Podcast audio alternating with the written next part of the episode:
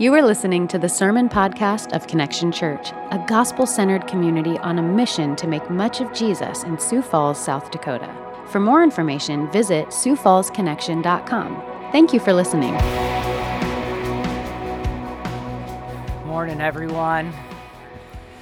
As Jazz mentioned, I'm James Swanson. I'm a covenant member here at Connection, gospel community leader. What else can I tell you? Uh, husband of my wife Tony for 33 years, father of eight, uh, four by biologically, two by adoption, two by marriage, um, grandfather to one, and uh, get to be a servant of God's word this morning. And so, can I open our time with prayer? Heavenly Father, we come to you this morning and, and we're just thankful for the freedom to gather here. We thank you for your word. We thank you for the blessing of it. And I pray that you would use your word through my mouth to uh, encourage our hearts, to transform our lives. And I pray that, that what I speak would be in line with what you say and what you've delivered through Nehemiah and the rest of your scriptures. And, and what I speak that's not, just cause it to fall to the ground. And I thank and praise you for your presence here with us. Now, present yourself through your word. In Jesus' name we pray. Amen. Well, we've been walking through Ezra and Nehemiah the past several weeks, and today we get to come to Nehemiah 9. And, and the question that uh, are questions that we've been asking ourselves as we've gone through these is, is what area of your life do you need or want spiritual renewal? Where do you feel the most dead inside? Uh, where do you feel the least spiritual vitality? Where do you feel the coldest? And, or where do you feel the most discontent? In Nehemiah, is going to, it takes place after the walls of the city have been rebuilt. And what the people are realizing is they need to rebuild their lives around God's ways through His Word. And it's interesting, just from my own heart, um, when Jonathan asked that first week, Where do you need spiritual renewal in your life? My marriage came to my mind right away. And, um, and God has worked in amazing ways just in that area. Um, I would describe our marriage as, and I like how John Piper has put it in the past, rock solid. But that's not always the best way to describe a loving relationship, is it? That it's like you don't like to hug rocks and or snuggle up to them. Um, but my prayer was that, that our marriage would become a garden that's tended to, and that I would lead in that. And God has used Ezra and Nehemiah in our marriage specifically to bring about renewal. And, and I would like to say it's because I've come home with roses every week and, and just, you know, poured out this romantic uh, essence to my wife, but it's actually come through difficult circumstances and trials and, and just the, the realities of um, being parents and, and being in this world that has pressed us in together. And it has brought us uh, a vibrancy as we're going to look at today through confession, through prayer. And so I, ju- I just want to start out our time uh, to invite you into Nehemiah 9 because I've had the blessing of studying it for several weeks now and preaching it to myself. And now I'm going to invite you into experiencing the power of God's word. And, and so I'm just so thankful for that. So let's look at Nehemiah 9. And I'm going to read the whole chapter. So it takes nine minutes, depending on how well I pronounce some of these words. And uh, so I would just ask you it's an amazing chapter. And the first little bit sets the posture of the chapter, and then the rest of it is an amazing prayer. And I want you, as we read through this, to notice what the focus of the prayer is. Okay? And who is the focus of the prayer? And may that keep you drawn into Nehemiah 9. So let's look at it together.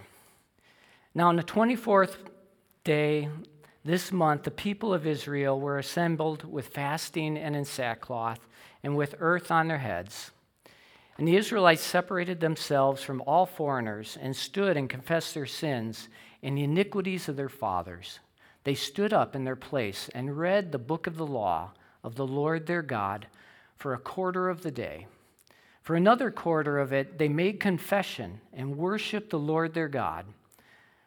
On the stairs of the Levites stood Jeshua, Bani, Kadmiel, Shebaniah, Bunni, Sherebiah, Bani, and Chenani. And they cried with a loud voice to the Lord their God. Then the Levites, Jeshua, Kadmiel, Bani, Hashabneiah, Sherebiah, Hodiah, Shebaniah, and Pethahiah said, Stand up and bless the Lord your God from everlasting to everlasting. Blessed be your glorious name, which is exalted above all blessing and praise. You are the Lord, you alone.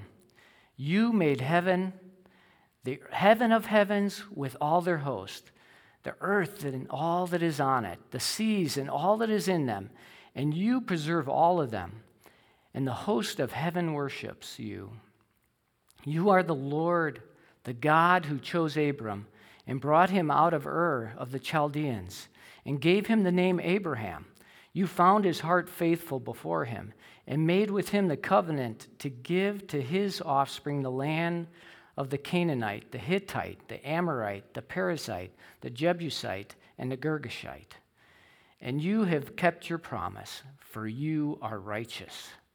And you saw the affliction of our fathers in Egypt, and you heard their voice at the Red Sea, and performed signs and wonders against Pharaoh and all his servants, and all the people of his land for you knew that they acted arrogantly against our fathers, and you made a name for yourself, as it is to this day. And you divided the sea before them, so that they went through the midst of the sea on dry land. And you cast their pursuers into the depths, as a stone into mighty waters. By a pillar of cloud you led them in the day, and by a pillar of fire in the night to light their for them the way in which they should go. You came down on Mount Sinai and stood with them from heaven and gave them right rules and true laws, good statutes and commandments. And you made known to them your holy Sabbath, commanded them commandments and statutes and a law by Moses your servant. You gave them bread from heaven for their hunger, and brought water for them out of the rock from their, for their thirst. And you told them to go in and possess the land that you had sworn to give them. But they and our fathers acted presumptuously and stiffened their neck and did not obey your commandments. They refused to obey and would not and were not mindful of the wonders that you performed among them, but they stiffened their neck and appointed a leader to return to their slavery in Egypt. But you are a God ready to forgive, gracious and merciful, slow to anger, and abounding in steadfast love, and did not forsake them. Even when they made for themselves a golden calf and said, This is your God who brought you out of Egypt, and had committed great blasphemies, you, in your great mercies, did not forsake them in the wilderness. The pillar of the cloud to lead them in the way did not depart from them by day nor the pillar of fire by night to light for them the way by which they should go. You gave your good spirit to instruct them, and did not withhold your manna from their mouth, and gave them water for their thirst. Forty years you sustained them in the wilderness. They lacked nothing. Their clothes did not wear out, and their feet did not swell. And you gave them kingdoms and peoples and allotted to them every corner. So they took possession of the land of Sihon, king of Heshbon, and the land of Og, king of Bashan. You multiplied their children as the stars of heaven. You brought them into the land that you told them, told their fathers to enter and possess. So the descendants went in and possessed the land. And you subdued before them the inhabitants of the land, the Canaanites, and gave them into their hand with their kings and the peoples of the land, that they might do with them as they would. And they captured fortified cities and a rich land, and took possession of houses full of all good things, cisterns already hewn, vineyards, olive orchards, and fruit trees in abundance, so that they ate and were filled and became fat and delighted themselves in your great goodness. Nevertheless, they were disobedient and rebelled against you, and cast your law behind their back, and killed your prophets, who warned them in order to turn them back to you, and they committed great blasphemies. Therefore, you gave them into the hand of their enemies, who made them suffer. And in the time of their suffering, they cried out to you, and you heard them from heaven. And according to your great mercies, you gave them saviors, who saved them from the hand of their enemies. But after they had rest, they did evil again before you. And you abandoned them to the hand of their enemies, so that they had dominion over them. Yet when they turned and cried to you, you heard from heaven. And many times you delivered them according to your mercies. And you warned them in order to turn them back to your law. Yet they acted presumptuously and did not obey your commandments, but sinned against your rules. Which is a per- if a person does them, he shall live by them. And they turned a stubborn shoulder and stiffened their neck and would not obey. Many years you bore with them and warned them by your spirit through your prophets. Yet they would not give ear. Therefore, you gave them into the hands of the people of the lands. Nevertheless, in your great mercies, you did not make an end of them or forsake them, for you are a gracious and merciful God. Now, therefore, our God, the great, the mighty, the awesome God who keeps covenant and steadfast love, let not all the hardships seem little to you that has come upon us upon our kings, our princes, our pr- priests, our prophets, our fathers, and all your people since the time of the kings of Assyria until this day.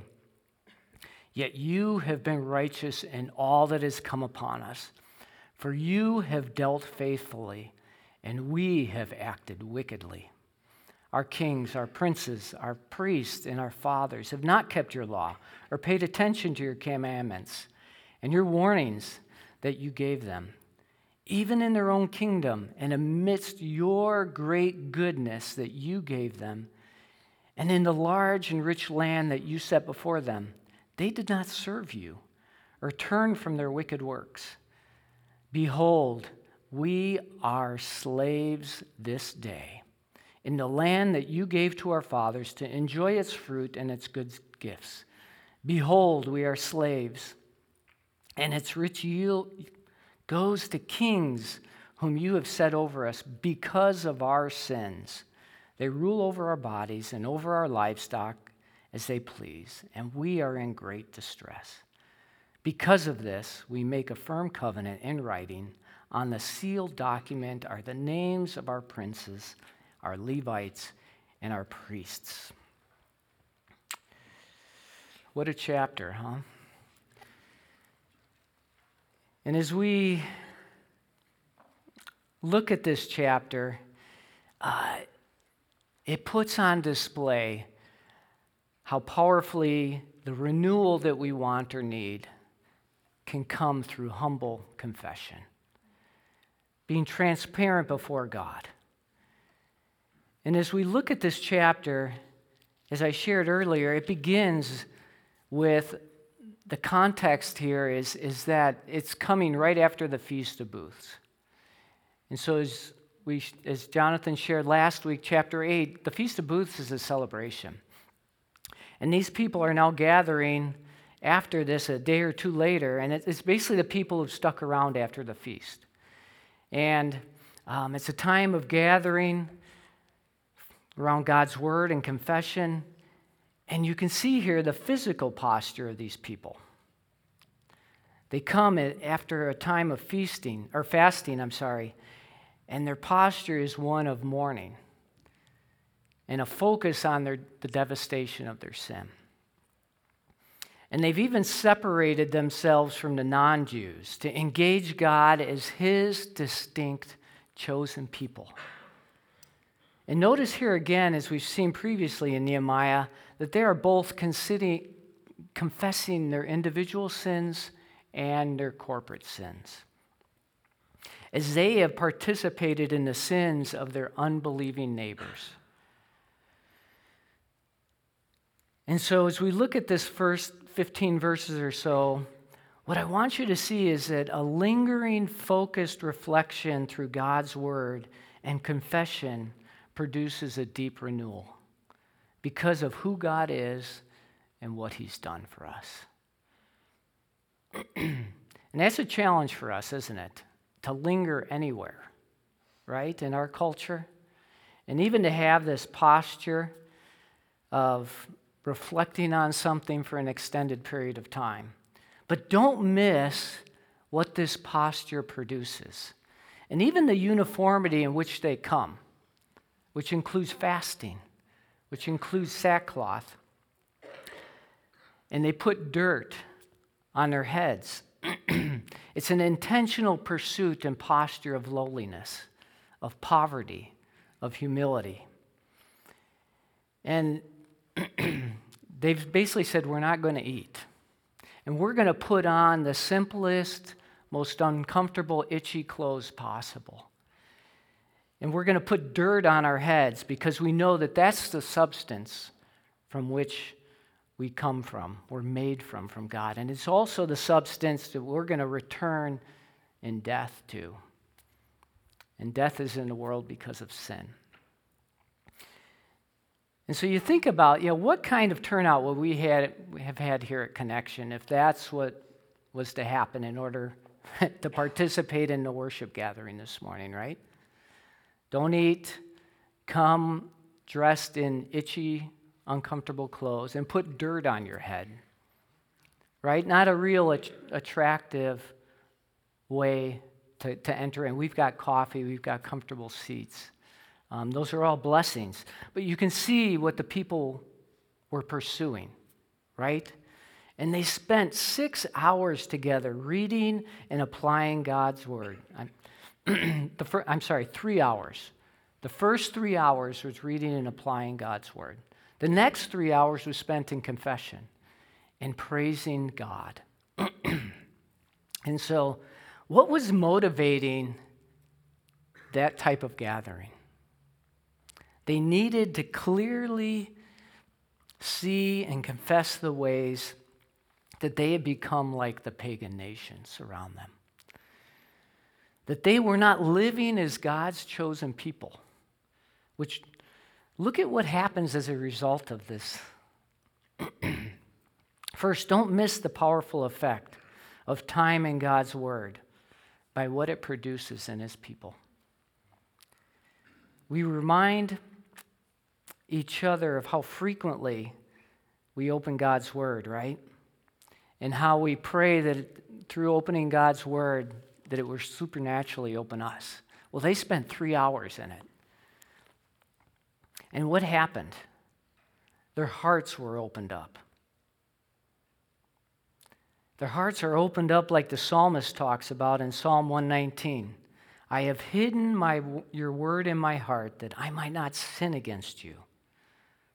How does a young man or young person keep his way pure? By living according to your word. So it wasn't just some rote task that they gathered for three hours and read through the, the scriptures. They were reflecting on it, they were applying it to their lives because you can see it in the outpouring of the next three hours. And how reflecting on God's word in their present circumstances leads them to three hours of conviction, of confession, and worship of God. In verse 5, the leaders say, Stand up, bless the Lord your God from everlasting to everlasting. Blessing Be, blessed be your glorious name, which is exalted above all blessing and praise. Don't miss the connection here between what happens in verse 3, the conviction and confession of sin that produces the praise to God. It's a catalyst of this loud voice being raised in joy to God.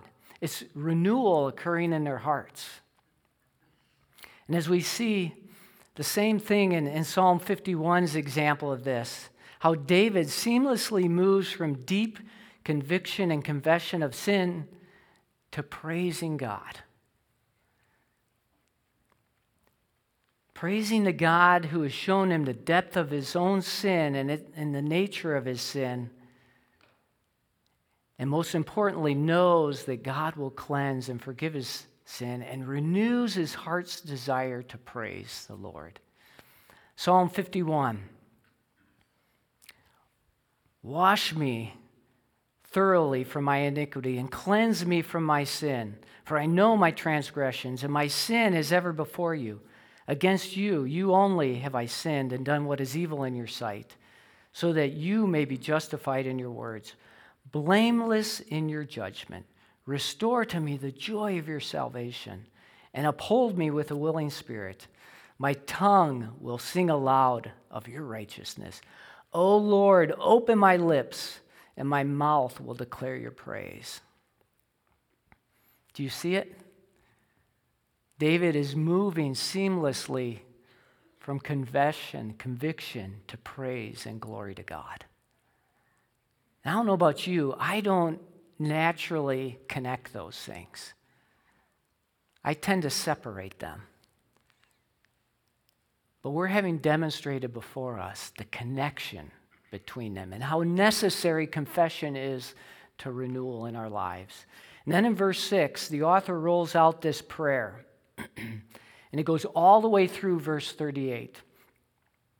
And he begins in Genesis 1 with creation about who God is and what he's done for them and their people in the past. And the prayer takes him up to the present day situation in verse 38.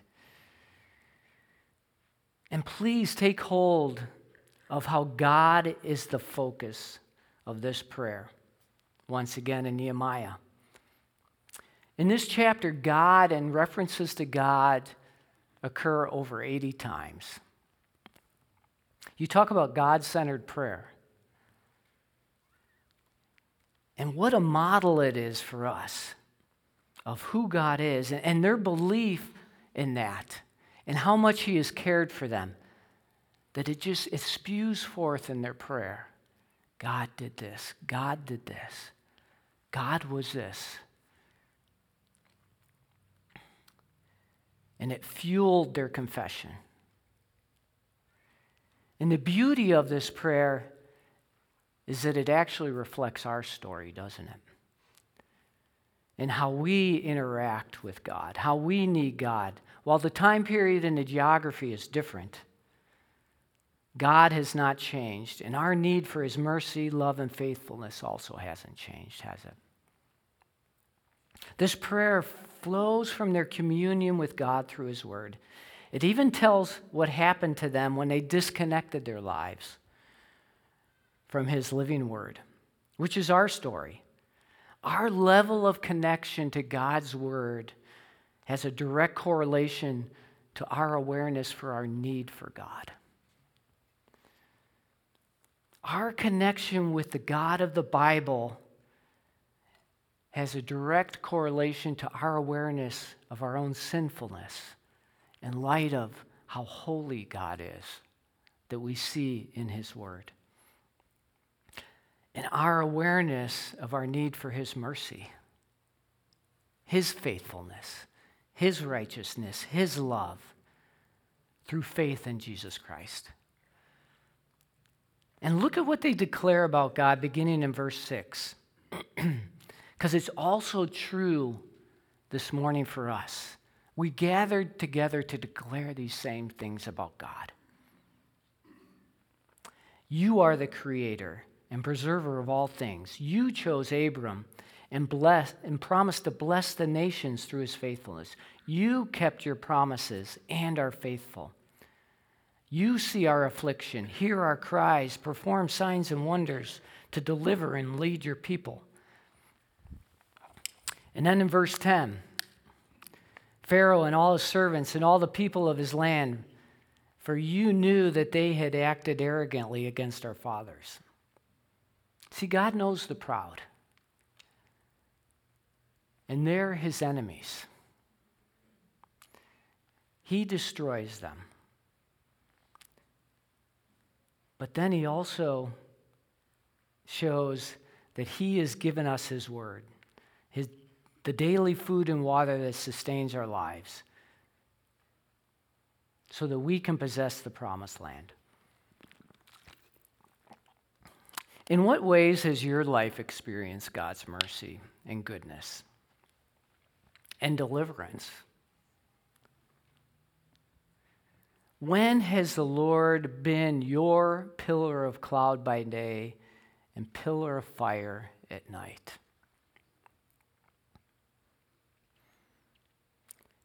How many days have you not wanted to get, even get out of bed? Yet God supplied your spiritual bread, enough bread to sustain you through another difficult day. As I thought about this, I've been struggling with sleep, sleeplessness the last couple months. And um, when I read about the pillar of fire by night, I've had some of the sweetest times with God and experiences His sovereignty in the middle of the night. When I can't sleep, there's a God who never sleeps. And He meets me in that time and He directs my heart in prayer. And He exposes amazing things that renew my heart. And He actually gets me through the next day, even though I got like half the sleep that I had hoped to. That's our God. And also, as you think about your life, what enemy or powerful force has threatened your spiritual life recently? It doesn't have to be a big threat, like an addiction to a substance or an addiction to a screen or a seductive passion that consumes too much time and energy or resources in your life. It might be your anger towards your job's demands. It might be bitterness towards a family member or another relationship in your life. It's robbing you of, of it consumes your thoughts and robs you of being present with the person that God has placed right in front of you at that present moment. Oh, friends, how much good some lingering, focused reflection time on your story through God's Word would produce a profound renewal and an incredible evidence of God's power, God's promise keeping faithfulness and goodness to you. And the people of Nehemiah's day didn't have what we have now. They didn't have that yet. They, had, they didn't have Jesus. And we have Jesus. What a gift. And humble, transparent confession may point you back to Jesus.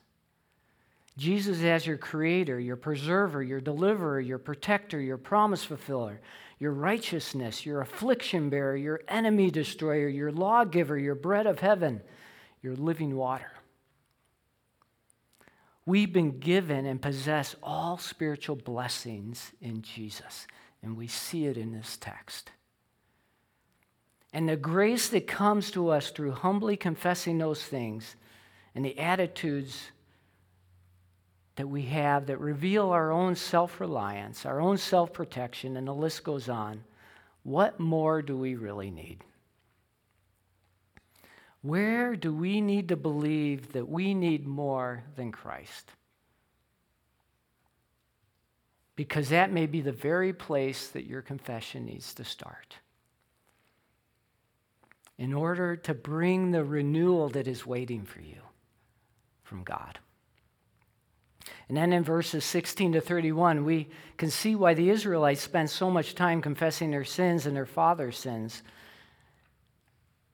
And I want to try and help us see the author's rhythm here, describing God's mercy, compassion, and patience in response to the people's rebellion, their pride, their disobedience. Because that's our story, isn't it? If we were to write an autobiography of our life, or, or if we were to post on social media honestly what goes on in our life, the truth of our bad days and our stubborn ways, this is it. What I want us to see is we experience the reviving power of God's great mercy, compassion, and patience as we confess our need for Him to regularly rescue us from our great, presumptuous, stiff necked, and unbelieving ways. That's the language that's used here. In verse 16, we are just like the Israelites, acting presumptuously. Another way to say that is acting proudly, acting rebelliously, stiffening our necks. Look at verse 17 refusing to obey, stiff necked, rejecting God's appointed leader. And as I reflected on that, how many times do we appoint ourselves as our own leaders? And it takes us right back into slavery. But, verse 17, we have God ready to forgive graciously and mercifully, slow to anger, abounding in steadfast love who does not forsake us. Verse 18 committing great blasphemies. Another way to say blasphemies there would be unbelief that leads to sin, unbelief that leads to rebellious action. Great heart idolatry. And then, even when we do such things, verse 19, you and your great mercies do not forsake us. what did his mercies look like for them in the wilderness? The cloud pillar that led them by day, the fire pillar that led them by night. He gave them his good spirit to instruct them, gave them manna for food and water for their thirst 40 years of life sustaining divine provision in a place that was not going to give them anything good. It was a wilderness. And some of us are in a wilderness today, aren't we? The wilderness of loneliness, the wilderness of rejection, the wilderness of shame, the wilderness of addiction. It's a dry and exhausting land. But because of a good and merciful God, they lacked nothing. Even their clothes and their sandals were sustained. So, right in the middle of this rhythm, what does the author emphasize in verses 20 to 25? he emphasizes God's merciful gift for them to possess land, to fruitfully multiply with many children and conquer cities they gain rich land, richly furnished houses, complete with water systems, vineyards, fruit trees in abundance. So much abundance that the people are described as eating to their fill, becoming fat, delighting themselves in what? God's great goodness. You'd think that was enough for them, right? But then the pattern continues in reverse order. With the people in verse 26 again committing great blasphemies and, res- and God responding in verse 27 with great mercies to give them saviors to rescue them. When we went through the book of Judges, we saw this Deborah, Gideon, Samson, God providing these saviors to deliver them. But what did they do on repeat? They did what was right in their own eyes, didn't they? And that's what he's describing here.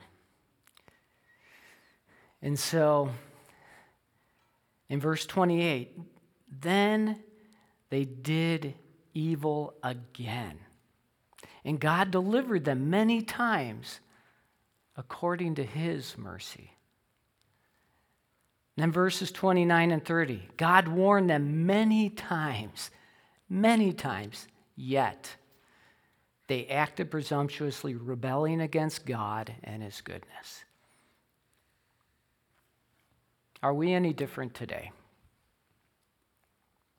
I don't know about you, but every morning when I get up, the battle begins. The battle between my own heart's idols, the kingdom of James, and the kingdom of God. Am I going to act presumptuously and rebelliously? Or am I going to recognize that great is God's faithfulness? And I've got a whole new set of mercies that morning from Him to step into.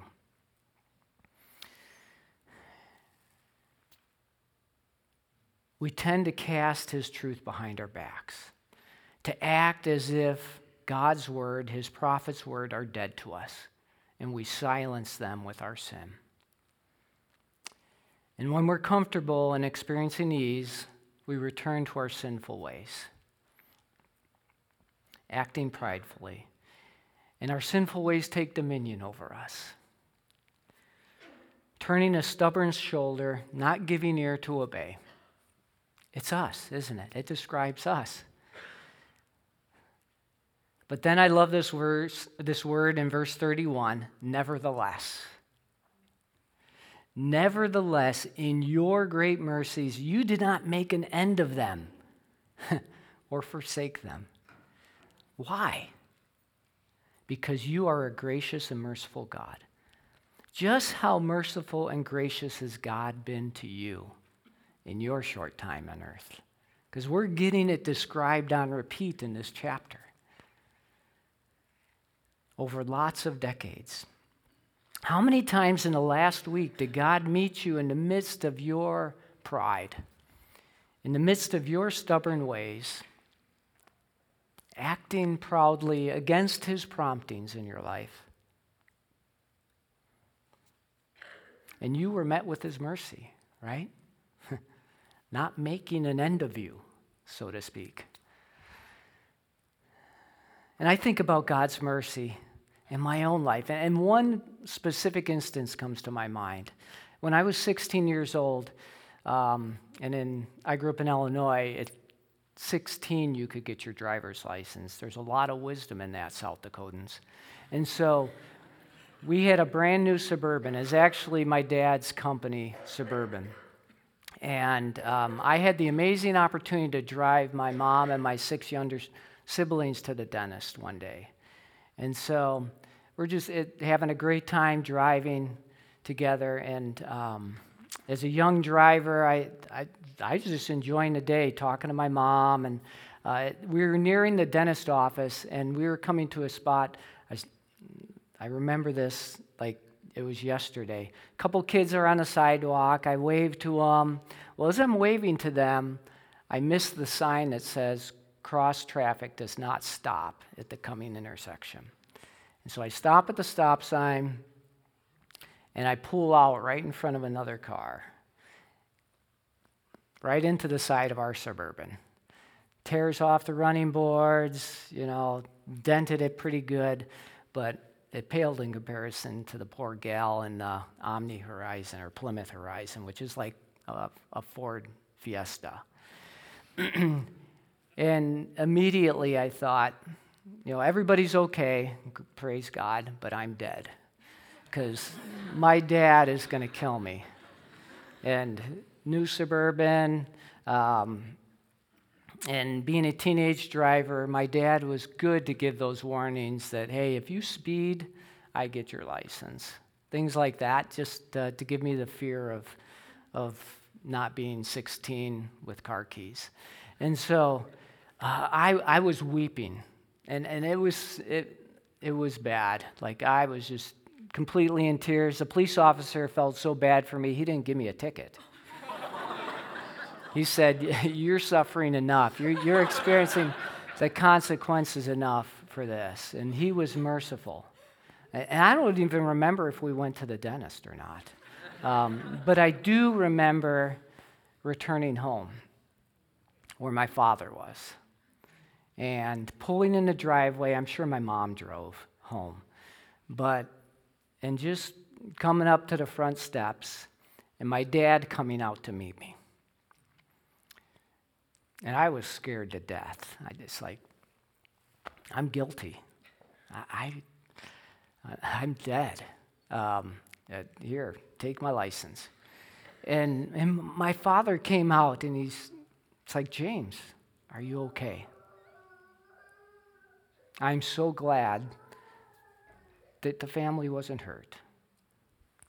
They can't be replaced. This suburban can be fixed. And you have to understand that my dad grew up in inner city Chicago, tough. Um, for him to come out with mercy in that situation, like that's why I was so afraid. I thought he was going to come out and, and he had every right to be upset at me. But as we were standing there on the front porch and as he's talking to me, loving me with his mercy, and the suburban sitting right there, the mess I had made. But yet I experienced the Father's mercy in the midst of my own destruction. And that's part of what we're to see here is that we have a Father who is merciful, who comes to us and he's pleased to multiply his mercy upon us as fallen, broken, messy people. And I love how Dane Ortlund puts it in his Ortlund in his book Gentle and Lowly, the, the chapter called Father of Mercies. He writes this, and think about this in terms of your own life and how you view God's mercy. As you consider the Father's heart for you, remember that He is the Father of mercies. He is not cautious in His tenderness towards you, He multiplies mercies matched to your every need. There's nothing He would rather do. And the Puritan John Flavel writes Remember that this God is in whose hand are all creatures, is your Father and much more tender of you than you are or can be of yourself. Your gentlest treatment of yourself is less gentle than the way your Heavenly Father handles you. His tenderness towards you outstrips what you are even capable of towards yourself. And it's all mercy. And if you believe that mercy, you won't resist confession. You'll run to Him because you know what you're going to receive. And it's all mercy that He gives His good Spirit that lives in us to instruct us, to provide us with satisfying spiritual food, the living water of His Word.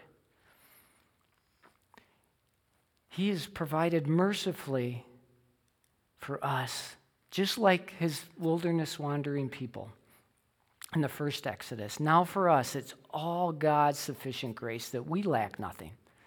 We are clothed by faith in Christ's robe of righteousness that lasts forever. Our feet will safely travel the narrow, difficult road that leads to our eternal promised land.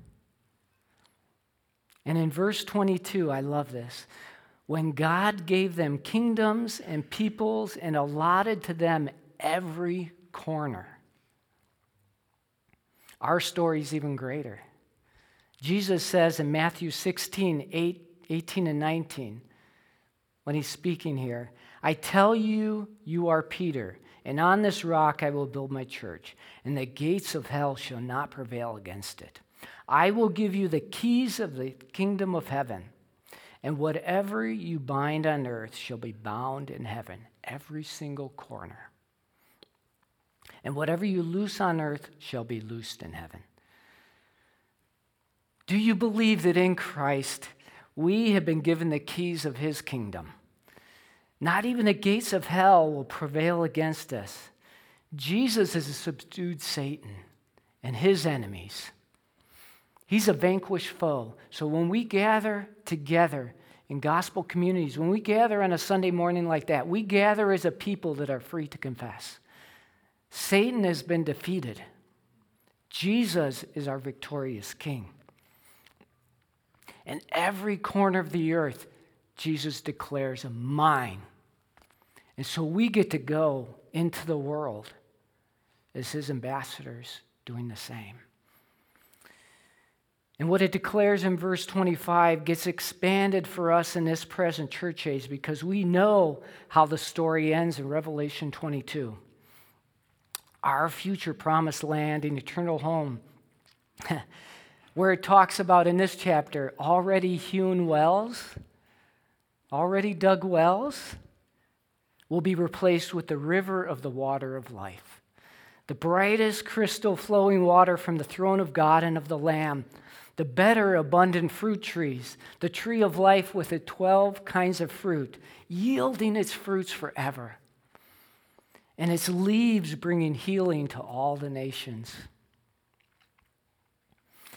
We trust God to deliver us into that revelation glory. We experience the reviving power of God's great mercy, compassion,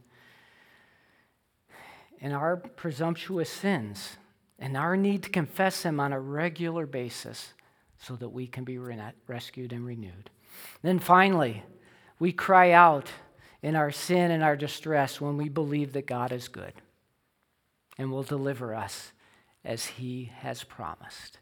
In verses 32 to 38, this is a, the section of prayer is one of adoration and confession, and it ends with a recommitment to obey God's law. And you see the adoration there, don't you? As he declares God is great, mighty, awesome, covenant keeping, steadfast, loving, righteous, faithful to punish their evil, and gives great goodness and generosity. And then confession, because they've acted wickedly, disregarding God's commandments and warnings. And God's goodness or generosity, they've rejected it. Rather, they've served themselves and lived sinfully and became slaves in distress. See, the walls of their cities may have been rebuilt to protect them from the enemies outside, but they still needed to confess their spiritual enemies that they had brought into their hearts. Through living without spiritual walls to rightly protect them and their hearts from the idols of the culture around them. And those idols have become their masters. And what a great and mighty and awesome promise keeping Father that we have. And we can praise Him for how generously He has poured out those characteristics upon us as His children. We are no longer slaves to our sin or the sin of others against us. There is sin. This sin is not too little to God, as you see in verse 32. I love that, that phrase, not too little to Him. Don't miss the essence of his prayer of confession. He's confessing in verse 33 that they have acted wickedly and God has been righteous. Verse 34 Our kings, princes, priests, fathers have not kept your law or paid attention to God's word. Verse 36 Behold, we are slaves this day, their present condition. In the land you gave to our fathers to enjoy its fruit and good gifts, we are in great distress. His prayer is motivated by a longing for renewal, to no longer be stressed out slaves because they've forsaken God and his good gifts and have joined the idolatry of the unbelievers around them. And as I thought about this, these questions came to my mind, and I want to ask them of you today. What are you dis- distressed about presently? What's most distressing to you in your life right now? What circumstances do you long to be freed from? How would you complete this statement. My life would be better if blank was removed. What would you put in that blank? Is it something financial? Is it something relational? Is it something vocational? Is it an addiction? Is it a health issue? It could be anything. What you place in that blank may very well be your master.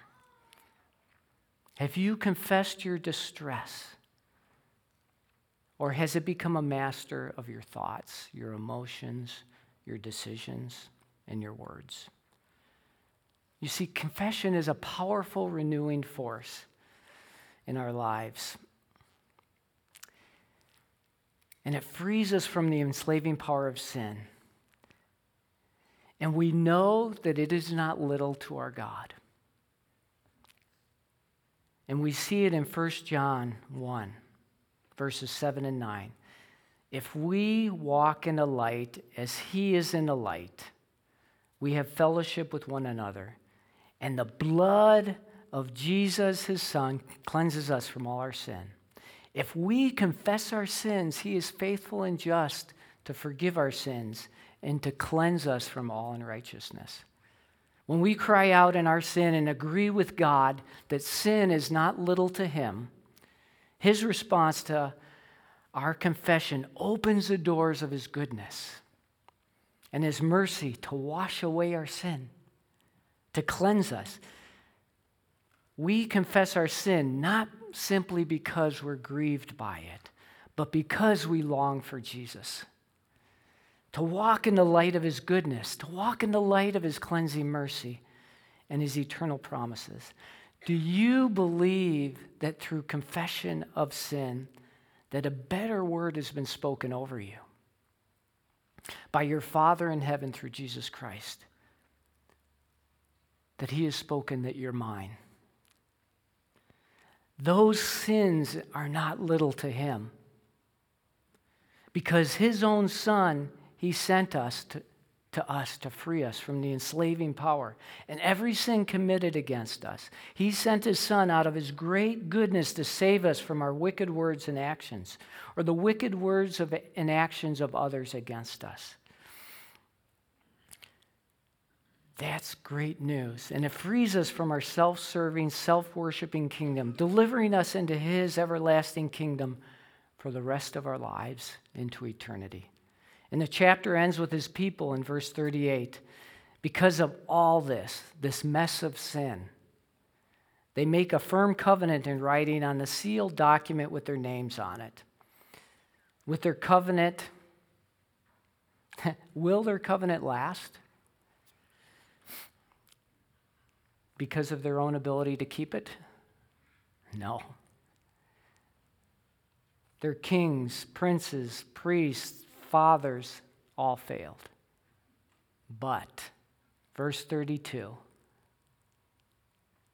what do we have? We have our God. The great, the mighty, the awesome God who keeps his covenant and steadfast love. We have Jesus who kept the covenant that we cannot keep, that they could not keep.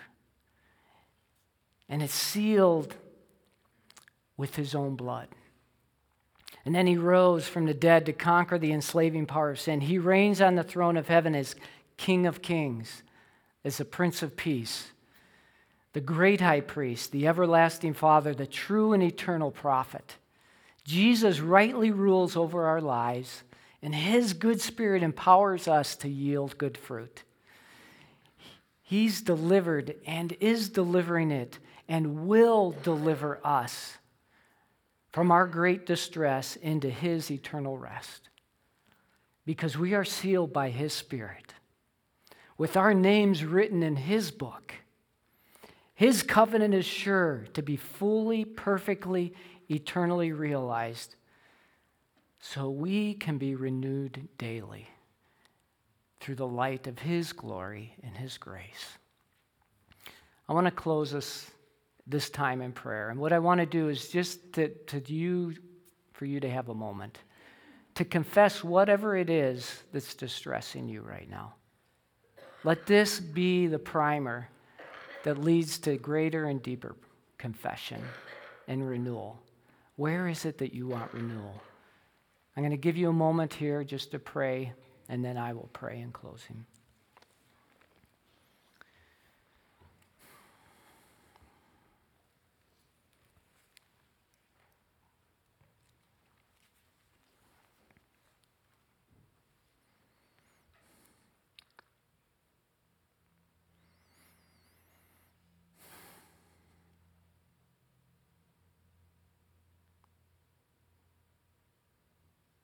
Father in heaven, we declare you as God.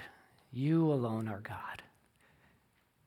And I thank and praise you that you know us full well, and that you've revealed yourself through your Son and your scripture, and that we can come confidently before your throne of grace and confess our need for you, our sin our distress, our slavery. And that Jesus, you free us. You are our deliverer. You are our redeemer. You are our Savior. You are our everlasting rock.